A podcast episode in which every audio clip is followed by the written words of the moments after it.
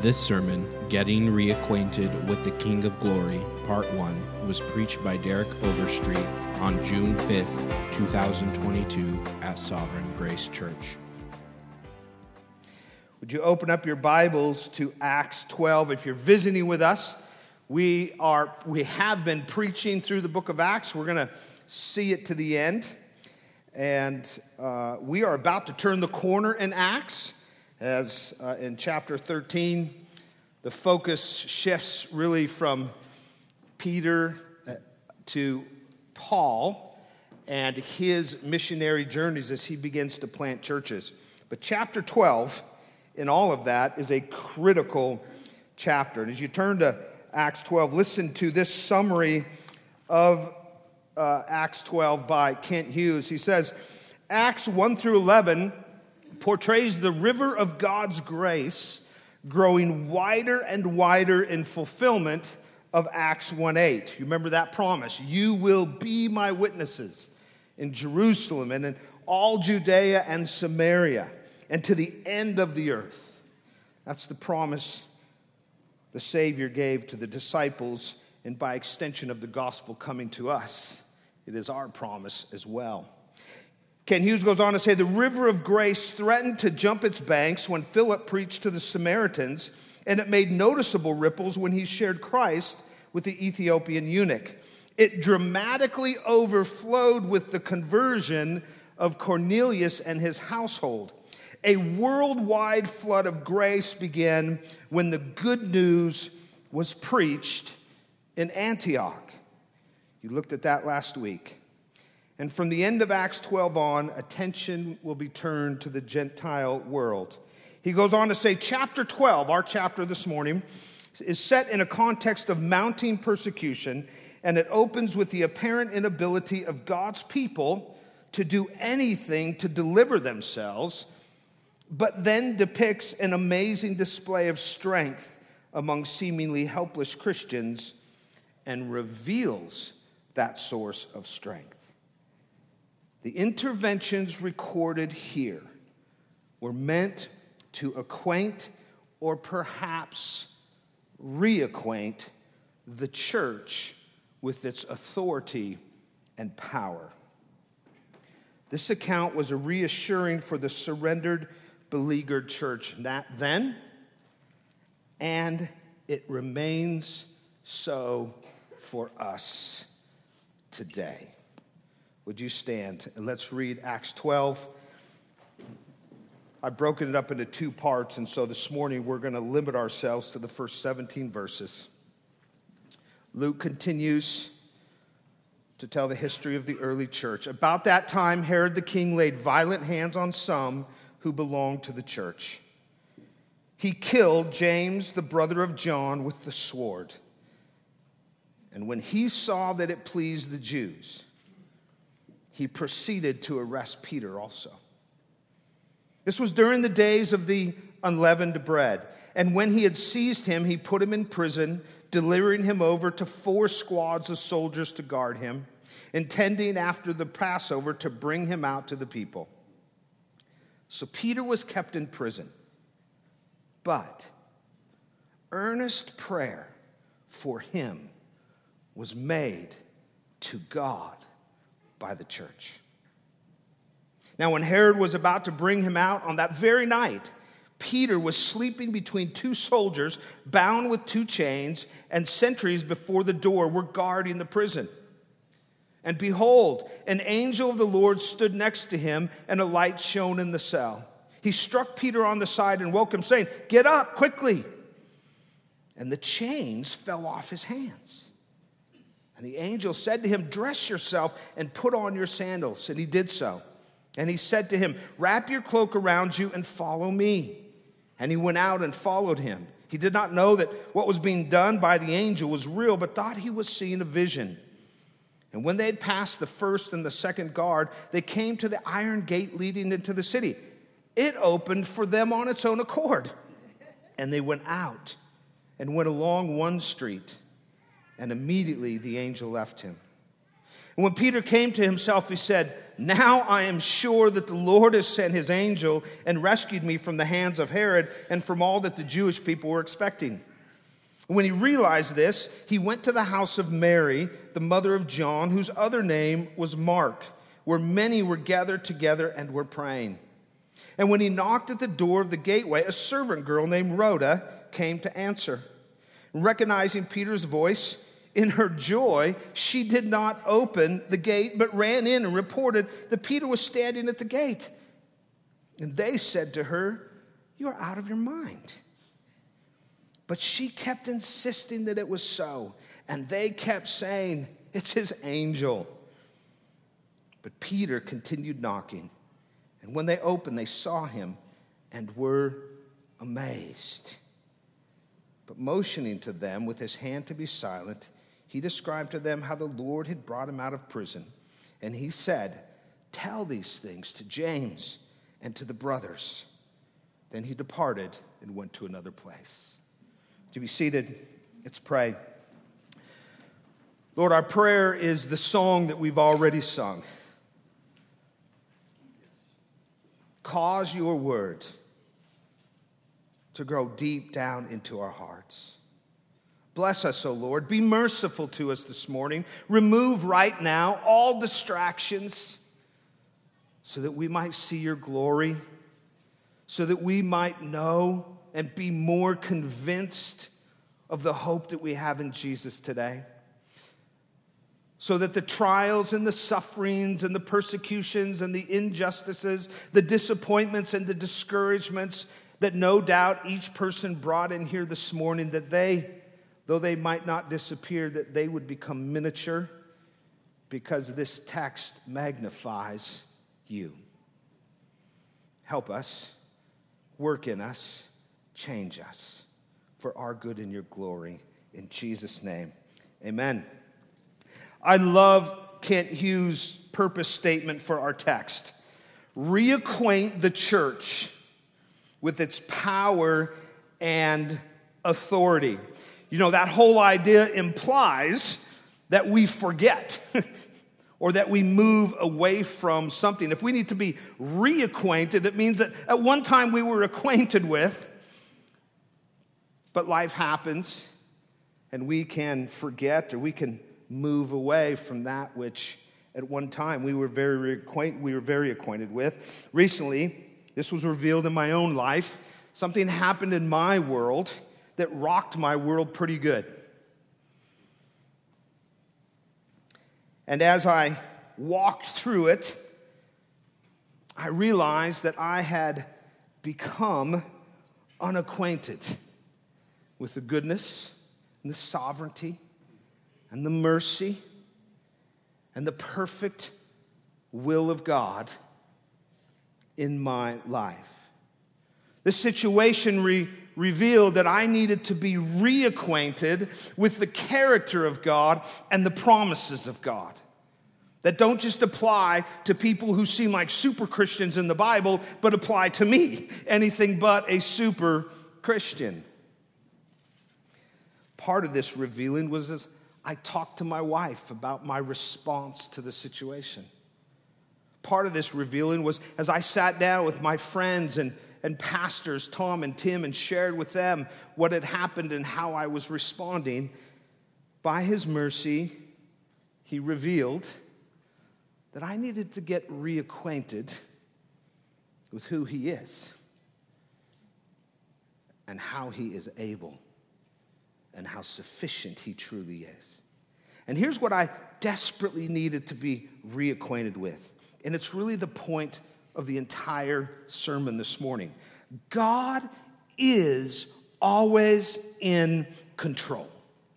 And it's not just that he's always in control, he is always in control, always for our good.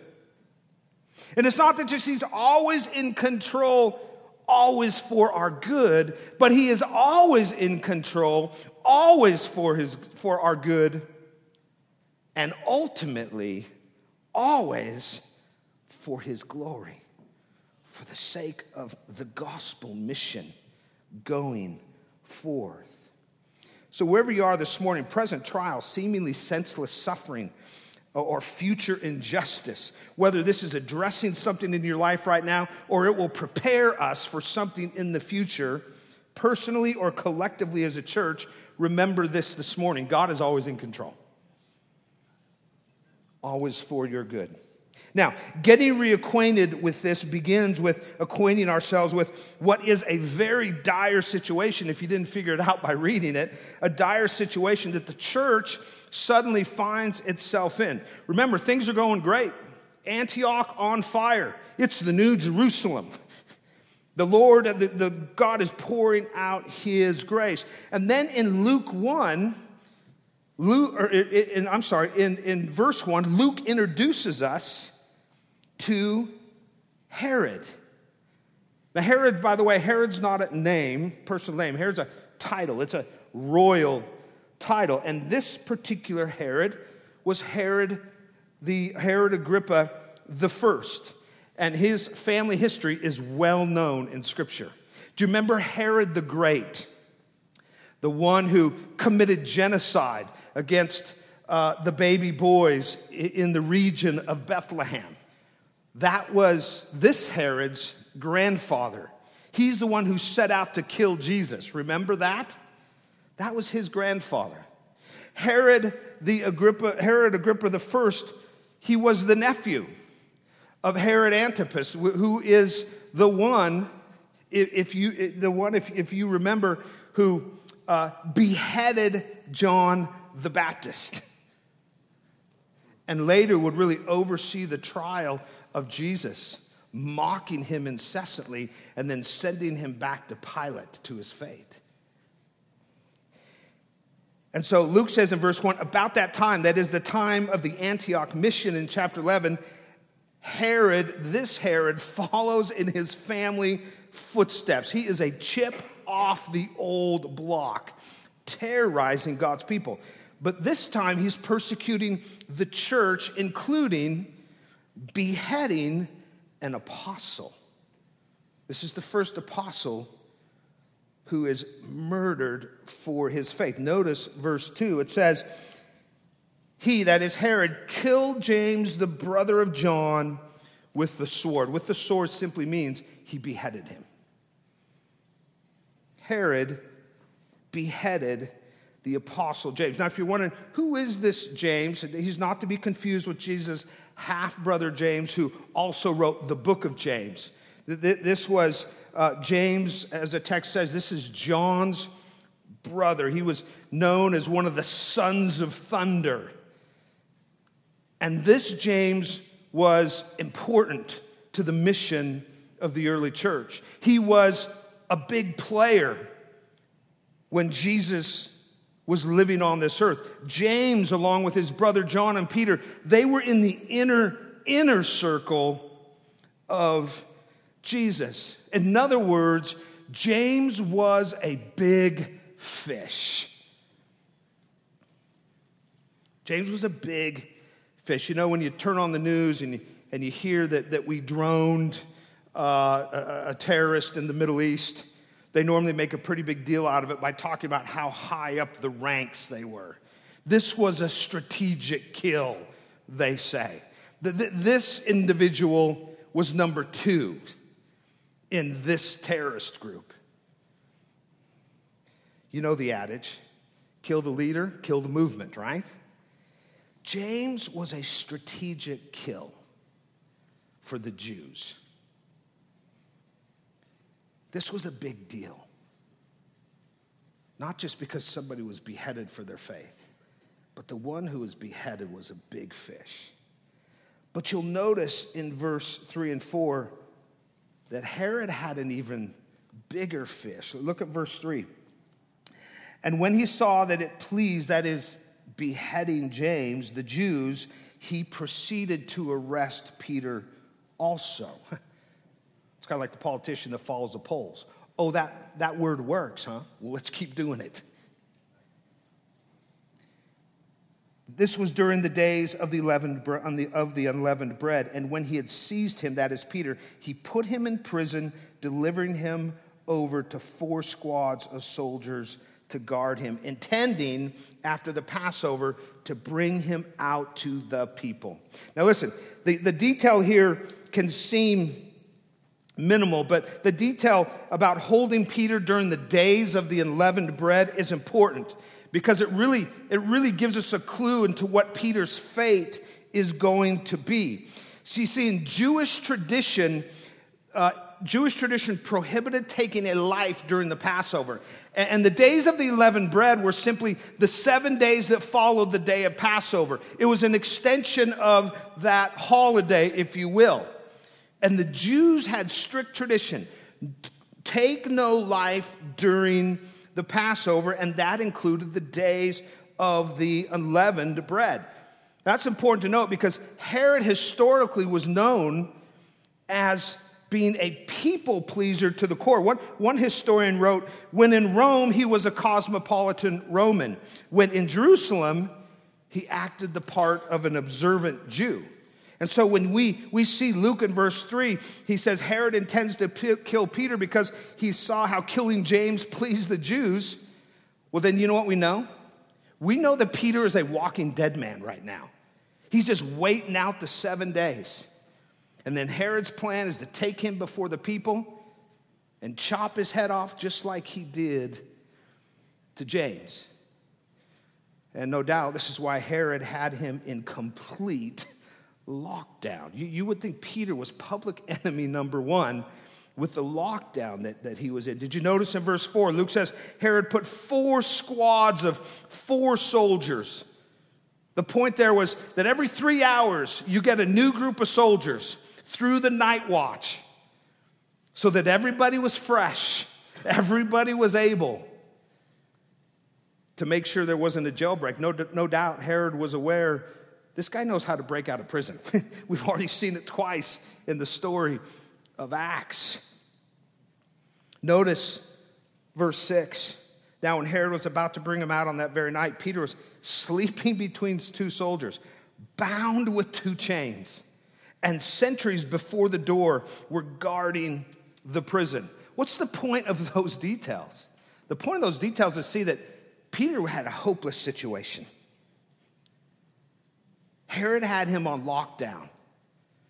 Here's the situation he's going to get the same treatment that James received. So let's just pause for a moment. That's the scene. James is dead. Just imagine you're part of the church. James is dead. Peter is locked down on death row. What a tremendous blow, personally. These people knew Peter and James. What a tremendous blow, personally and corporately. What are we going to do? These are these are two of the top guys. They're leading us. The mission has been, imagine how senseless they wondered about this. But we've been cruising in Antioch. This doesn't make sense. I mean, one can only imagine the anxiety and the fear, the hopelessness, and the sense of senselessness that must have come over the believers. Have you ever been there? I mean, not here, but have you ever found yourself in that moment? I can remember, I can remember a number of years ago. One night I couldn't sleep, and it was in a season where I don't think I slept at all for months. I got out of bed two o'clock in the morning. I made my way out to the backyard. Our kids had a trampoline. I, I climbed up on that trampoline and I, I just laid on it and stared up at the bright stars in the sky. And I just began to weep. And as I wept, I began to cry out to the Lord. I'm sure I woke up a few neighbors. I'm pretty sure I heard a few dogs start barking. But I remember laying there crying out, Lord, as I considered the situation, Lord, I have no wisdom. I don't know what to do. What's going to happen? Where do we go from here? You been there? Are you there now? The early believers were there. This was a trampoline moment, no doubt. And in a situation where most people would panic in powerlessness, Luke reacquaints us with the true reality by showing us how the power of God gave strength to his people. The way he tells us this story, it, it reveals God's power at work in his people that gave them strength for the moment in two ways. First, the people's prayer. Notice verse 5. In the midst of all these details of this horrific situation, Peter breaks into those details of verse 5. He says, So Peter was kept in prison, but earnest prayer for him was made to God by the church. Listen, Luke, Luke, Luke does something rare in this verse. He uses something uh, that is known in the Greek language as the men-de construction. It's not common, it's rare, but in this passage, in verse 5, verse 5 is he's utilized the men day construction. And uh, uh, unless you are looking at the originals, you wouldn't know it because typically in the English it's not translated because it tends to be awkward. It tends to be a bit bulky. But if you, you take that men-de construction, a, a, a more literal translation of verse 5 would be this Therefore, on the one hand, that's the men, Peter was being kept in prison. While on the other hand, that's the de, earnest prayer for him was being made by their church. That is a more literal reading of verse 5. And do you notice what the men-de construction does? It shows us this clear contrast that Peter breaks into the details. He's not done with the details of this horrific situation. What he wants us to know is there's two things happening here before I go any further in the story. Yes, while, the, while on the one hand, this does not look good for Peter and the church. But here's what you need to know as you keep reading. On the other hand, there is a group of people earnestly praying. That word in the Greek for earnest, Luke, or Luke only uses one other time between his, the book of Acts and the gospel. You know what it is? It's to describe how Jesus was praying in the Garden of Gethsemane. These people were on their knees, pleading for the power of God to work in their dark and desperate situation. On the one hand, Herod is carrying out his seemingly unstoppable, wicked assault on the church, while on the other hand, God's people are praying their hearts out to God for his power. I love what John Stott says. He says, what could the little community of Jesus in its powerlessness, powerlessness do against the armed might of Rome? Here then were two communities, the world and the church, arrayed against one another, each yielding a weapon. The church turned to prayer, which is the only power the powerless possess. Is that your view of prayer? The power of the power Listen, we live, you know this, we live in a society that increasingly views prayer as a sign of impotence, weakness, a crutch. Something happens in the news, and it's a tragedy what we are seeing more and more with these shootings. But, but more and more, you read those headlines. Enough with your prayers, act. We don't need your prayers. Prayers do nothing. Quit praying and start doing. And yet, when we look into the Word of God, we see that prayer is the power of God's people to tap into the power of their God, who is infinitely greater than any power in this world. Listen, this morning, do you need to reacquaint yourself with prayer? Do you need to reacquaint yourself with that which puts you into communion with the God of the universe, who by the time we get to the end of chapter 12 next week, we will see kings are nothing for God. The second thing that we, the second uh, thing that we see here is not only were the people praying, but did you notice Peter, what Peter was doing? Look at, look at the beginning of verse 6 again. Now, when Herod was about to bring him out on that very night, Peter was sleeping. I love that. Paul sings hymns in prison. Peter, I'm, I'm getting a good night's sleep. Peter was sleeping. Imagine that for a moment. I mean, Luke's details just fill the, the, the, sanctified imagination, don't they? Peter is chained, first of all. That can't be comfortable. Listen, I've been in handcuffs a few times, I've never been in chains. I'm sure that is more uncomfortable than handcuffs. He's not just chained, he's chained to him are two burly soldiers. Now, for more than one reason, that couldn't have been comfortable.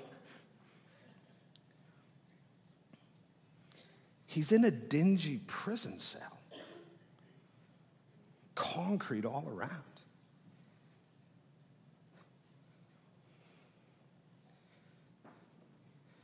Perhaps every time he closes his eyes, he thinks about his friend, James, whom he may have watched be beheaded. And Peter knows that his dear friend's fate is soon to be his own. The last thing one would think Peter could do was sleep. And I submit to you, he was sound asleep. Because in verse 7, the angel had to hit him and yell at him to wake him up. I think he was like snoring sleep. Not even the light of the angel woke him up. There's a picture here, and it's this. In his darkest hour, Peter is at complete peace with the Lord. Do you see that? It Doesn't make sense. That can be the only answer. He knows what's going on. He knows his life is in danger. He understands the dire nature of the situation, yet, like his brothers and sisters in the church, he didn't panic. They didn't panic, they prayed. He didn't panic, he rested. He rested in the providence and sovereign power of God. You know, perhaps Peter in this moment, you know, remembered that transforming moment not too long ago in the boat. Remember? With Jesus. As the storm raged all around them, and he looked over and Jesus slept. Or fast forwarding, perhaps it was this moment here in Acts 12 that led Peter to write some 20 years later to a small group of beleaguered churches in 1 Peter 5 7 cast all your cares on him because he cares for you. Peter, when he wrote that to those churches, he knew. He knew what that was like look no further than Acts 12. Listen, do you need to reacquaint yourself this morning with what we call gospel rest? Do you need to reacquaint yourself this morning with the fact that whatever happens in this without minimizing anybody's trials or sufferings or struggles, they're real. But my struggle uh, that I have shared with you earlier, it's real. But nobody wanted to chop my head off. I thought about the, the words of, uh, uh, uh, of the writer of Hebrews in, in Hebrews 12 when he said, Consider Christ. Consider his lot that led him to shed his very blood. And remember, you have not yet shed blood. That, that, the writer of Hebrews wasn't, wasn't minimizing the saints' struggles and lack of faith. He was helping them to say, Look to Jesus who carried that burden and know that he is able because the burden that he carried was infinitely greater than the one that you carry now. He was reminding them and us. And in a way, in its own way, Acts 12 reminds us whatever your suffering is today, whatever your struggle is today, however unjustly you believe you have been treated or are being treated today, Jesus fared far worse for you. So that in your moment, you could rest in Him.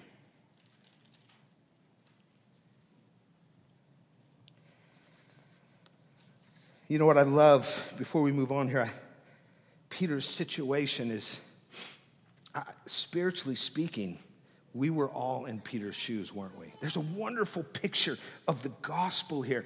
Peter is desperate, he is hopeless, he has no way out. Just go back to all the details and the lockdown he is on. That was true for us. Once we were imprisoned and in chains by our sin, weren't we? With no hope of escape, bound for an eternity of holy wrath. Nobody could fix our problem, not even ourselves. There was no way out. But God sent His Spirit to break into our hearts. God sent Jesus Christ to stand in our place, to take the cuffs. He sent Jesus to, to do what only Jesus could do become like us, yet without sin, and take our place, take our punishment take the sword, not from a stranger soldier, but from his eternal Father. There's a wonderful picture of the gospel here. And we see it in Charles Wesley's hymn, And Can It Be? You can just see Acts 12 and Peter's situation as he, as he writes about our salvation. Long my imprisoned spirit lay, fast bound in sin and nature's, and nature's night. Thine eye diffused a quickening ray. I woke, the dungeon flamed with light. My chains fell off, my heart was free. I rose, went forth, and followed thee. Peter is us. Spiritually speaking, this was us. And this might be you right now. You don't, you might not even know, but you are imprisoned. You are in chains. You might feel like life is going your way, but spiritually speaking, which means eternally speaking, you are Peter. No hope, bound. Your fate is sealed. Your sin has accused you. And you stand guilty before a holy God who, who will bring everybody to judgment one day. Oh, just as an angel of light shone to Peter and rescued him, so the Christ of the cross comes into your darkness and says, Believe in me. I have taken the punishment for your sins. I have bore the burdens of my Father's wrath. Believe in me and be set free.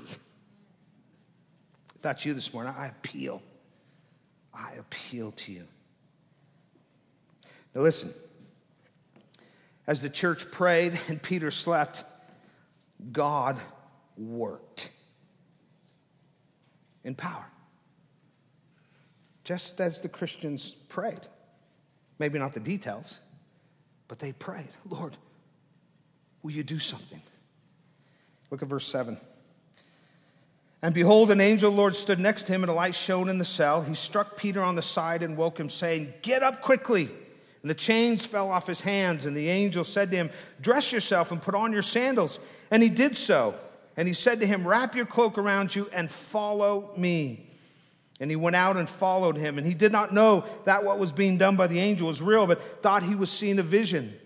And so when they had passed the, the first and the second guard, they came to the iron gate leading into the city. And behold, it opened for them on its own accord. And they went out along one street, that's just Main Street, and immediately the angel left him. When Peter came to himself, he realized this was the Lord. This was no dream. The Lord has saved me. Think about this for a moment. Peter's heavily guarded. An angel of the Lord appears suddenly. Chains fall off automatically. Amazingly, amazingly they, they moved through the prison unnoticed by guards. They get to the iron gate, just one more hurdle, and they open on their own. I love Luke's detail. miracle after miracle after miracle. And we could do a whole sermon on the nature of miracles and what we should expect today. Here's the connection I want us to make this morning. That same power as we read the details of Peter's escape, we go, wow, it's amazing. That same power that miraculously rescued Peter from prison is the same power that gave strength to Peter for rest and the church to pray despite Herod's might and means. And this power of God that brought strength to his people in their time of desperation and weakness for the sake of the gospel mission is the same today as it was yesterday. Why? Because its source is an unchanging God. That means this Acts 12 power is the same power at work in you because it's the same God sovereignly keeping you. But don't get me wrong. Don't expect the door when you leave the church to just open automatically. We don't have those kind of doors. We can't afford those kind of doors.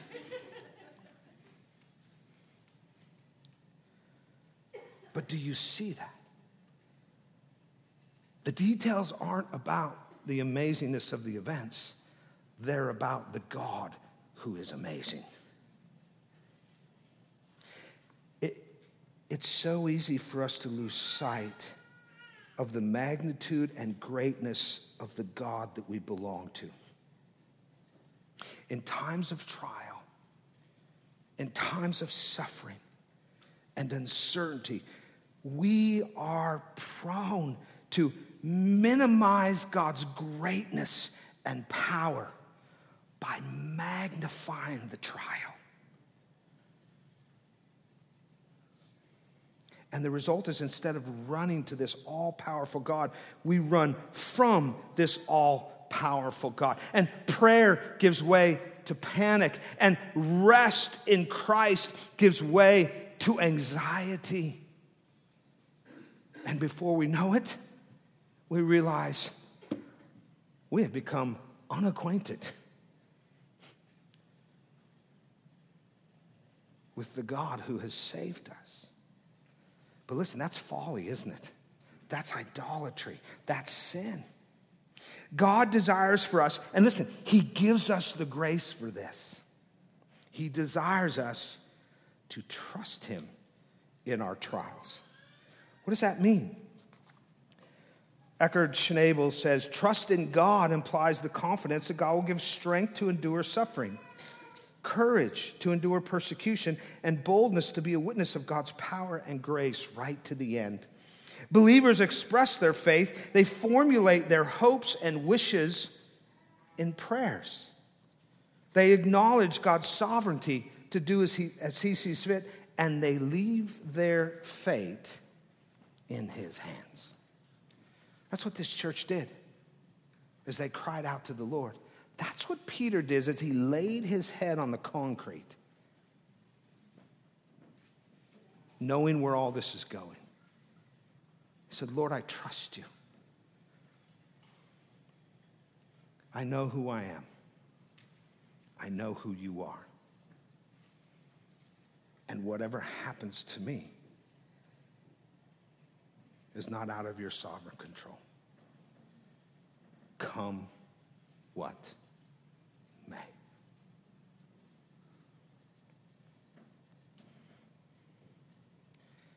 Listen, here's the deal though. We don't do that perfectly. Scripture's good. That, that's what God calls us to. And He gives us, He gives us uh, examples in His Word so that, so that not so we can say, oh, I need to be like Peter, but so that we can say, oh, I serve the same God as Peter served. So I can be like Peter. But we don't do that perfectly, do we? No one has a perfect faith. In fact, not even these Christians in Acts 12. Did you notice how what ends up happening in verse 12? When he realized this, he went to the house of Mary, the mother of John. So Peter goes, he goes to the home, he knocks on the door, and this girl named Rhoda, verse 13, she comes to answer the door, right? She recognizes Peter's voice, verse 14, but she's freaking out, so she doesn't even open the door. Oh, it's Peter. Could you imagine? Says, Hey, yeah, come, where are you going? Open this door. No doubt Peter's looking behind his shoulder, right? No, you don't understand. They're coming for me now. She runs and notice, she runs to the others and says, Hey guys, she breaks into the prayer meeting. You know, I'd people like, Rhoda, we're praying. no, no, you don't understand. Peter, he's out, he's here. Look at their response. Verse 15 You are out of your mind. In the original, that whole phrase is one word main. You're crazy. You're insane. Now, would you be quiet so we can keep praying that God would rescue Peter? it sounds ridiculous, but don't we do that? we pray and we get on our knees Oftentimes, we, we think the answer needs to look a certain way, and that's why we miss it. Here's what I want you to see here there, there, there are numerous ways that we can't relate to the situation in Acts 12. But in our fallenness, there's one way that we relate all too well. Lord, I believe Help me with my unbelief. Do you remember what the desperate father said to Jesus as he asked him to heal his demon possessed son? Lord, I believe, I believe who you are. Now help me to believe that you could do this. The believers in Acts 12 weren't super Christians. They believed and they failed to believe at the same time. Can we relate? Now, here's what I want us to see. Yet, the Lord, imperfect faith, yet the Lord heard their prayers. And in his timing, look at verse 6 again. In his timing, now when Herod was about to bring him out on that very night, translation, at the last moment. the Lord heard their prayers, and in his timing and in his way, he didn't spare James. Can't explain that. But he did spare Peter. He answered them. Let, let that bring you comfort today. We are jars of clay. We are too often fickle in our faith.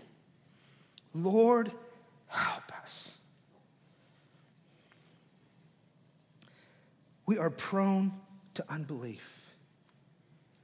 But take heart. God is supremely faithful, even when your faith is severely lacking.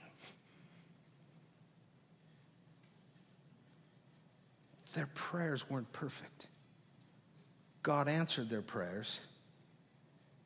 Or their faith wasn't perfect. God answered their prayers and they couldn't even see it. Oh, we're praying for Peter. It'll never happen though. He stood at the door. And they said, No, that's not Peter. And then they made theological excuses. Notice what he said that's his angel.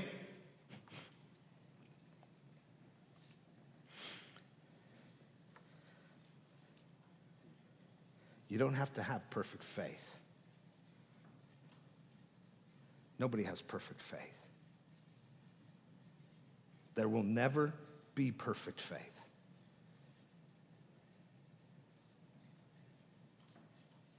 But God is perfectly faithful. He knows where you're at, He knows what you're afraid of. He knows why you feel powerless. He knows what your weaknesses are. He will not abandon you. He will act in His timing and in His way. And that might not be your timing, and it might not be your way. But because it's God's timing, and it's God's way, it will be for your good and His glory. Listen, as we close, look at verse 17 with me. If then God gave the same, what, lost where I'm at here. Sorry about that. That was Tom's text last week. Verse 17. But motioning to them with his hand to be silent, love it. Guys, they're out there somewhere. Keep it down he described to them how the Lord had brought him out of prison, and he said, Tell these things to James and his brothers. And then notice what he does. Then he departed and went to another place. Luke says Peter departed, he went to another place. I think Peter knew, I can't stay here. It's too dangerous. I got to go. Peter, in that moment, he wasn't running, but he knew in that moment that what wisdom looked like. He needed to go somewhere else. He needed to leave for his safety and the sake of the mission. He knew what he needed to do. And no doubt he was being led by the Spirit.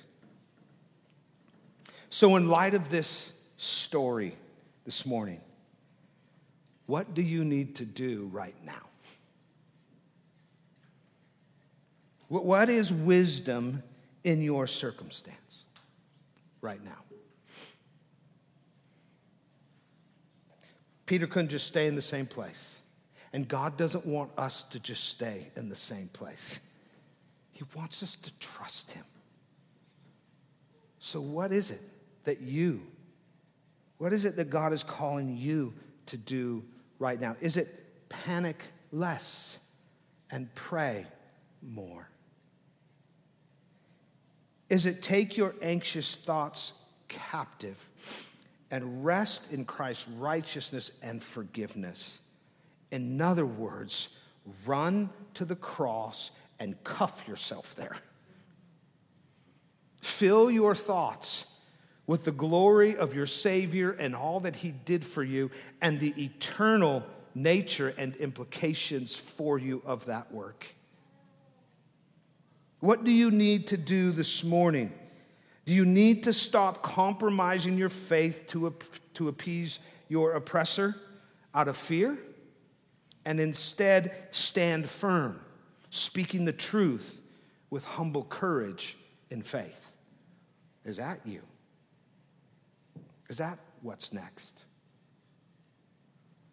Or maybe for some, it's time to put off doubt and put on praise to God for his unwavering faithfulness to you, even in the darkness. Listen, whatever the Spirit is calling you to, as we sing, turn to the King of glory. This story is here to reacquaint us with the God who is there right now. And He's not just there, but He is at work right now. And He's not just at work, He is able and sufficient for whatever work He is doing.